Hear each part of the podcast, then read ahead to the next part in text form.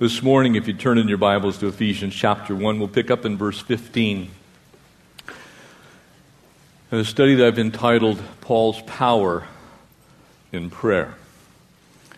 As we pick up, I'm going to be reading from a couple of different versions this morning. I, I, I, love what the New Living Translation has to say a little bit later when we get to verses 17 and 18. This morning, the New King James as we begin. But it is so important for us to recognize that faith, faith, faith must have an object. You cannot have faith in faith.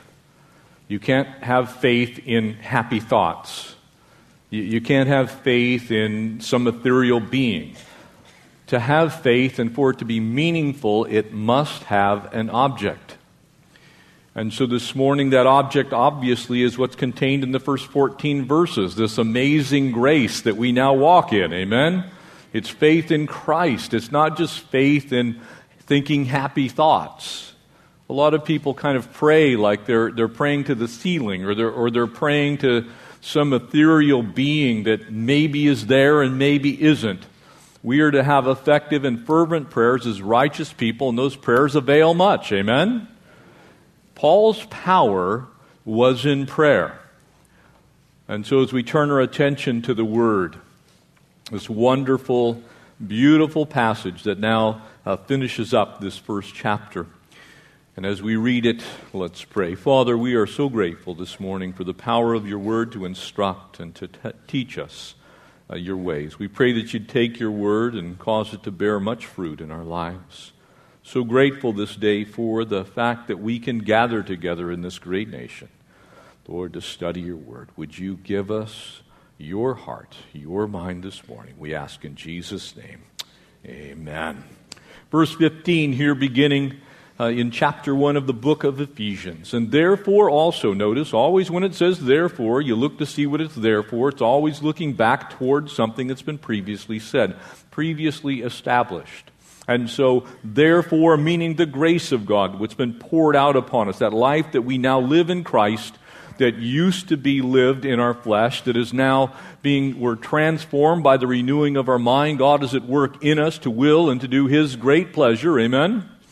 Therefore, I also, after I heard of your faith, noticed the object in the Lord. Faith has to have an object. I heard of your faith in the Lord, the Lord Jesus, and your love for all the saints. You see, as we have that object of faith, which is the Lord. We have faith in Him because He is God, and we have love for the saints, the separated the called out ones, of which we all this morning are part of that great, wondrous work that God's done by faith in us. We've received the grace of God. And he says, Because of that, in verse 16, I do not cease to give thanks to you, making mention of you in my prayers. Brothers and sisters in Christ, it is important that we direct our prayers. Amen? Sometimes we, I don't know how you are, but when I drive, I'm usually praying, God help me. God spare me. God save me. Those prayers are okay. Those are good prayers. They're necessary prayers. But when we're praying about the body of Christ, when we're praying about saints, we need to name some saints' names. Amen?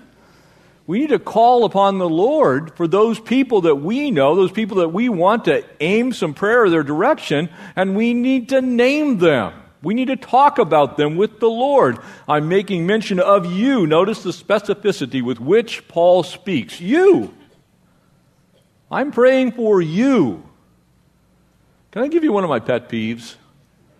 I'm praying for you, bro. That's like, I don't know what to say, so I'll say that. It sounds good and godly. Now, it may be true. Please let me retract a little bit there. In some cases, that's actually a truth. Walk up to somebody and say, How can I pray for you, sister? How can I pray for you, brother? Tell me what's going on in your life so I can pray for you. That the God of our Lord Jesus Christ, again, notice the object. And I want you to see the full work of the Godhead, the entire Trinity is at work here in this single verse. That the God of our Lord Jesus Christ, God the Father, the Father of the Lord Jesus Christ, the Father of glory. If you didn't know who he was, that's who he is, the Father of glory, may give you the Spirit of wisdom. The Spirit of wisdom is another name for the Holy Spirit. The Spirit of righteousness is another name. It is that work that's done in us that, that now comes into our lives because we're the child of God. So, God the Father, God the Son, and the Holy Spirit, and the revelation in the knowledge of Him. This is the promise of prayer. You see, we're to have unceasing prayer. We are to have unceasing prayer. I, I, think sometimes we forget what that is. And, and please, if you're driving down the freeway, do not get on your knees while you're driving. Make sure you're keeping fully engaged in the other things. But you can talk to God much like we can have a conversation where we're talking and something else is going on around us. You can do that with the Lord, can't you? I do it all the time. Matter of fact, some of my most effective prayer time is when I'm doing something else, and all of a sudden the Lord stimulates. There's, there's times to supplicate, there's times to be on our knees, but we should pray without ceasing. That means to be engaged in, actively engaged in prayer. It means that we pray for the church. We give praise for the things that God's doing, that we're growing continually in that that, that we link together prayer and power and praise. Those things have to happen. You see, too often we, we kind of pray like we read internet news, don't we? You ever know, isn't it crazy how now you turn on your computer and you're looking at the internet, there's a news story, and you think you're an authority on the news because you saw the picture at the top of the article. And then you begin to read the article and you go, the, the picture doesn't have anything to do with it. Sometimes we get pictures of what God's doing in the world, but we forget to pray, so we do not have the power. We need to get the power of prayer. Because I think one of the things that we lack at, thank you for all who showed up on Thursday. That was awesome, amen? If you were here with us. So we shared, shared a time of powerful prayer as a church. You, you see, what's going on here is we're praying for all the saints. Look around this room. How long do you think that's going to take you if you prayed for all the saints? You're going to need to pray without ceasing, amen? As you think on those people in your life who that you know that are the beloved, they're going through stuff today, right now. They have issues in their life, you have issues in yours. If the body actually believed this and did it, how powerful would the church be? We need to be people of prayer, just like Paul was. And Paul didn't cease giving thanks. Family of God, there's a lot of churches. Amen? Look around, drive down the streets. I, Connie and I have been now looking for houses. We would driving around. There's a lot of churches. There's a lot of saints. There are a lot of people to pray for. There are a lot of needs that we need to engage in seeking the face of the Lord. There are things that we need to praise the Lord for. You should be praising God for every church that preaches the word here in the South Bay. Amen? Every last, we don't care what name is on the door. Amen? We don't care. I, I pray that this one is ministering to us, to this group of saints. But there's an awful lot of people in the body of Christ that don't come here, they go elsewhere. We need to be praying for them. The church is this glorious body that's made out of every tribe and tongue and color and creed. Are we praying for the body of Christ? Not just the three people that like you. It's easy to pray for people that like you, right? How about praying for people that you maybe disagree with? We complain about other people's theology. Do we pray that their theology gets squared away? Think about that for a second. That could give you a lifelong thing to do, by the way, because there's some pretty goofy theology floating around out there. Many churches, many Christians. And we have to have good preaching. We have to have good teaching. They're essential. Sound doctrine is essential. Amen? We must have that. We always want to focus our teaching and our preaching on the sound doctrine that comes from the Word. But prayer is the power behind that. You need to be praying for me. You need to be praying for the pastors of this church. You need to be praying for the ladies in this church who are in ladies ministering and ministering to those in the body of Christ. You need to be people of prayer because the power of God comes through prayer. We need to be praying. There's probably nobody in this room that's going to go, you're going to go to South Bay Motors, whatever that place is, It has those really nice cars. I, I saw somebody who's driving a Lambo. There's a Lamborghini in the park. I don't know whether they're trading it in. I told them I'd take it, but nobody's going to go buy a Lamborghini and then, and then not check the oil in it. Uh, you, you see what I'm getting at? You, you see, the oil of prayer keeps the engine running. No oil, your engine's going to burn up and blow up. Amen? You need to be praying. We need to be praying. You need to pray for our world, our nation, our families, this city, your neighbors, your church. Pray for me. You can tell by now, I'm kind of nuts. Pray for me, please. I am still being transformed by the renewing of my mind, and so are you. You see, sometimes we think that we've already gotten there, and then we stop praying. Anybody guilty of that? I have been. I've walked with the Lord long enough to realize I need to continually pray because I'm not going to get there until He comes and gets me. Amen? You, you see, people of prayer recognize the value of prayer. Let me ask you a simple question. If this church was dependent on your prayers to keep running, how long would it run?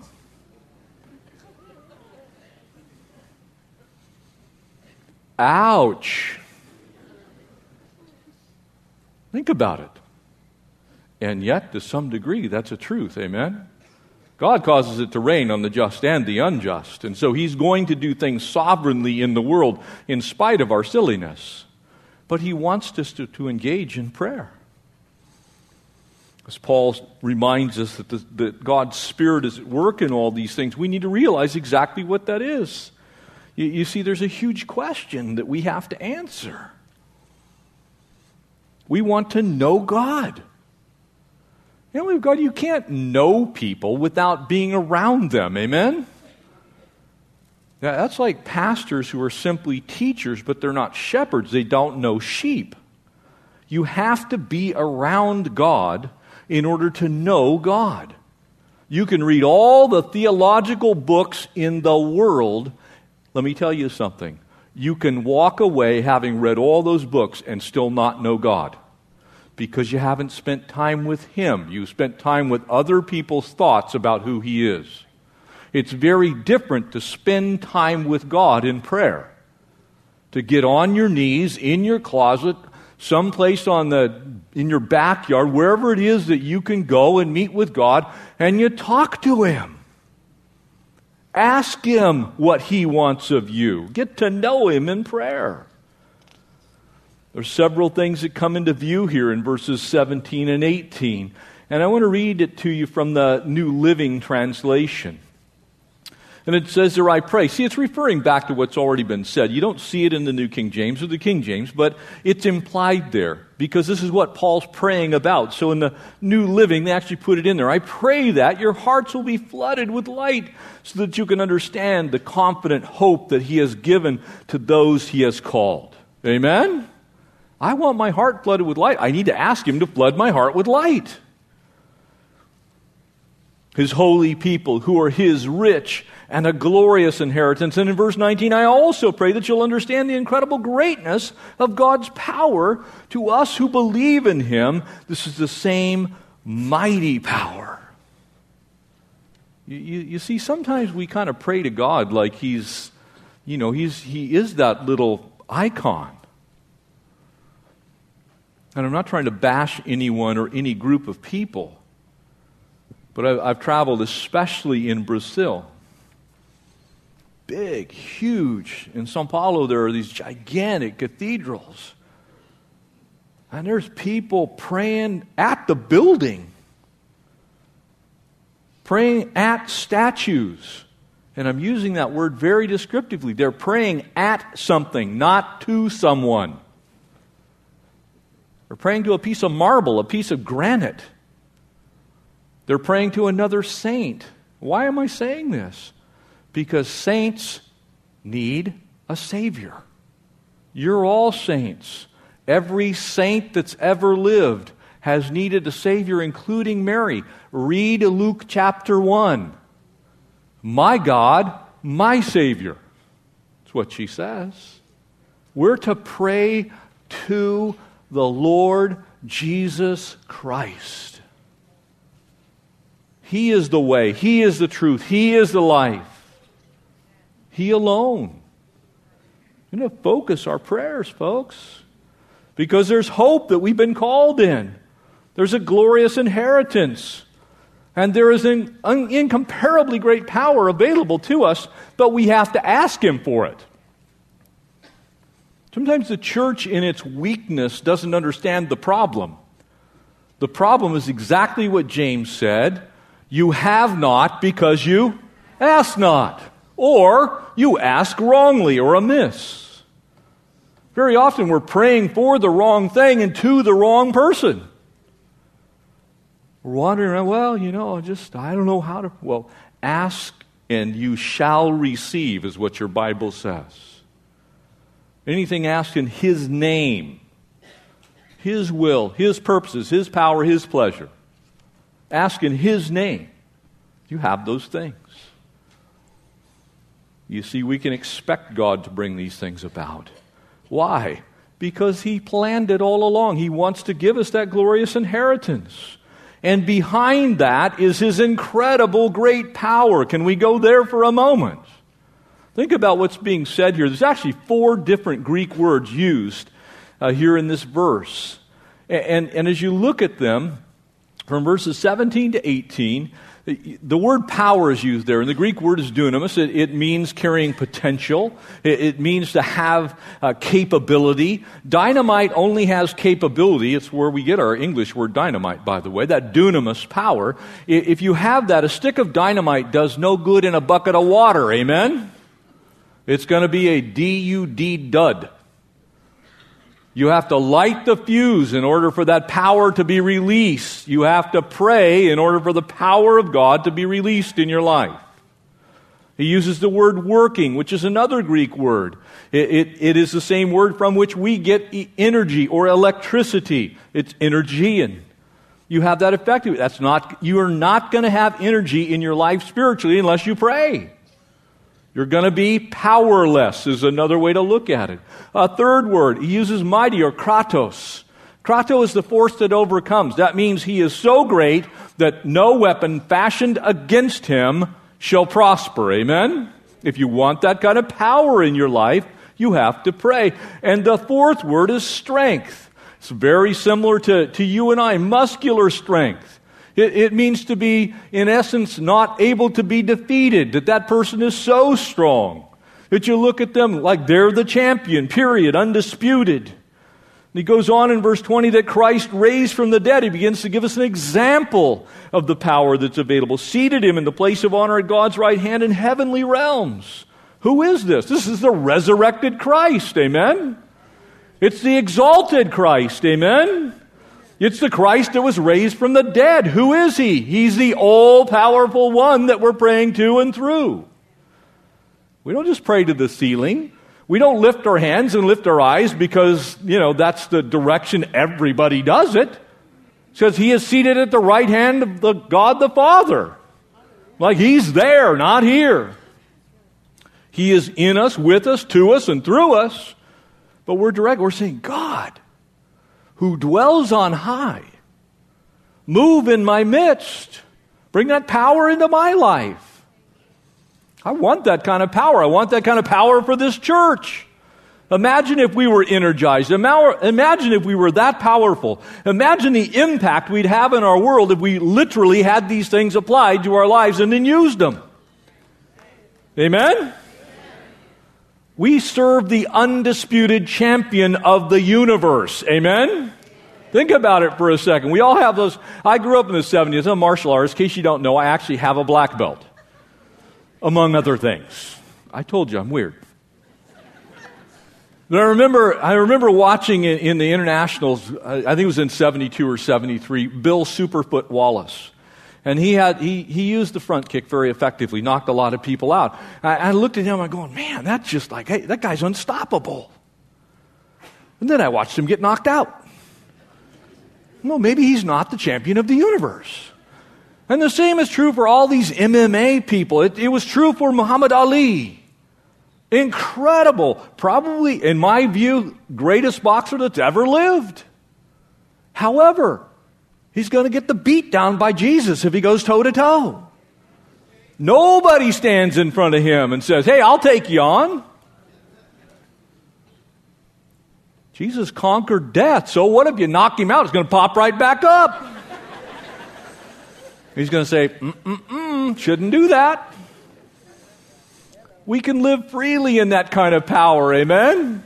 We can live gloriously in that kind of power. Now imagine that you're getting in the ring, and as the person in the ring with you is the Lord Jesus, and it's actually okay for him to join and beat up on your foe with you. Think about it for a second. It's actually the implication. You have His power in your corner, so when you step into the ring of this world, you have Him to fight with you. So when the enemy comes and he throws yeah, amen. The enemy comes, he does his little dance, kind of boom, boom, jab, jab, you know, throws a front kick, tries to knock you out. All of a sudden, Jesus goes, Got it. Take that devil. Amen. Think about it. That kind of power. You get that through prayer. You say, Lord, look, I'm getting into the ring tomorrow at work. And this person I've been working with, well, I can't actually describe him because I'd be in sin if I really described who this person is. But I'd like you to get in the ring with me. And when he throws that blow, she throws that blow, goes after my character, tries to assassinate me. I need you to help. And Jesus says, Got it. I'll go. And, and so you step into the ring. The person comes at you and he says, You probably don't want to do that. Because this is my fight. The battle belongs to the Lord. Amen? You get the picture? You get that in prayer. You need to ask the undisputed champion of the universe to get in the ring with you. You do that through prayer. Notice verse 21 He's also the ultimate authority. I'm addicted to Wheel of Fortune, okay, in Jeopardy. And I, it, it's a sickness I have. But I, I like to try and defeat those who are playing. It's just part of who I am. It's like, I know the answer to that. It's Lithuania. You know, you just come up with these weird answers that come from nowhere. Now imagine, now he is far above any ruler, any authority, any power, any leader, or anything else, not only in this world, but in the world to come. Amen? Who you praying to? You're asking Jesus to help you out while you're on Jeopardy. Alex Trebek is going to ask you a question. I know the answer. Jesus, what is that? and it's not cheating. He can actually tell you. You see, that kind of authority. He is the authority. God answers to no one, He answers to no thing. He's not going, Well, I don't want to get involved. You ever have friends like that? Well, I don't want to get involved. I know you're going to die, but I don't want to get involved. Jesus is always involved if you ask him to get involved. He's standing there, he's waiting. Why didn't you ask me? Uh, you ever watch that, what was it, Cash Cab, that show where you, they were inside the taxi cab and they could do the shout out thing and they would ask one of their friends, Imagine that the person that you're asking has the answer to everything you'll ever want to know. Ultimate authority on everything. You, you see, as we look at this, the world has all kinds of competing views right now. You know, the, the Lord is going to redeem this earth. Al Gore is wrong. Amen? Climate change is not going to destroy the world. Jesus is going to remake the world what your Bible says. The problem is not climate change, it's heart change. And again, should we be good stewards of our planet? Absolutely. Recycle where you can. All those things are good. Buying LED light bulbs, if you have $8 million to do that in your house, great. Went to home, $37.99 for a light bulb. I'm going to light the couch on fire instead cheaper. it's like this, these stupid Delta smelt that we're protecting in the California Delta. They're dying anyway after 15 years and a hundred jillion dollars of taxpayers' money and all the water that we need right now going out to the ocean. They're still croaking. We can't solve what ails this world with worldly solutions. We need a Christ solution. He's the King of the universe. Verse 22 For God has put all things under the authority of Christ. All things, amen? Every last thing. Our faith is not in Governor Moonbeam. Our, our faith is not in Bartender Boehner. Our, our faith is in no one or nothing but Christ. I shared on Thursday night. Most people don't even know it. Do you realize the battle cry of the Revolutionary War was, We have no king but Jesus? Amen? That's where we started. And that's the truth. He's the head, period, in spite of what other people might say. We need to pray for those who rule over us, but they are nothing compared to our real King, Jesus. We're supposed to be filling our world with Him. Notice verse 23 as we close. And the church is His body. We are that visible representation of these things carried out in our world. The church is His body, it's filled by Christ who fills everything and everywhere with his presence. You see, by filling you, he fills the world. By you asking Him and being filled, you then go out into the world. The world actually gets a little bit of glimpse of the power of Christ. You're not Jesus, but you at least are more like Jesus than the people who don't know Him. Amen? And so they get to see that power because you pray instead of working in your flesh. They get to see that glory because you give Him the glory. You don't take it for yourself. Christ is the head, He's the leader, and the world is filled up with Him. You know, back in the 60s, uh, and I, I, know some of you remember these days, you used to get Tupperware by salesmen going door to door. And they would bring in this box, and it was like, you know, then it was like a hundred bucks for the whole set or something. A tremendous amount of money then. But they would bring them in and they would show you how to burp the Tupperware. You remember that? You know, they'd squish it down. They'd, Hear that sound? That's the sound of your food being saved. That's not what it sounded like to me. But you have to put something into Tupperware for the Tupperware to have any value. Amen? Empty Tupperware saves nothing. An empty Christian does not portray Christ. You're, you have nothing to share with the world. There's nothing in you but Him. It is no longer I who live, but Christ who lives in me. Amen? You see, if we live that way, if our lives are so filled with Him that when we go out and someone takes the lid off your life at work, all that spills out is Jesus.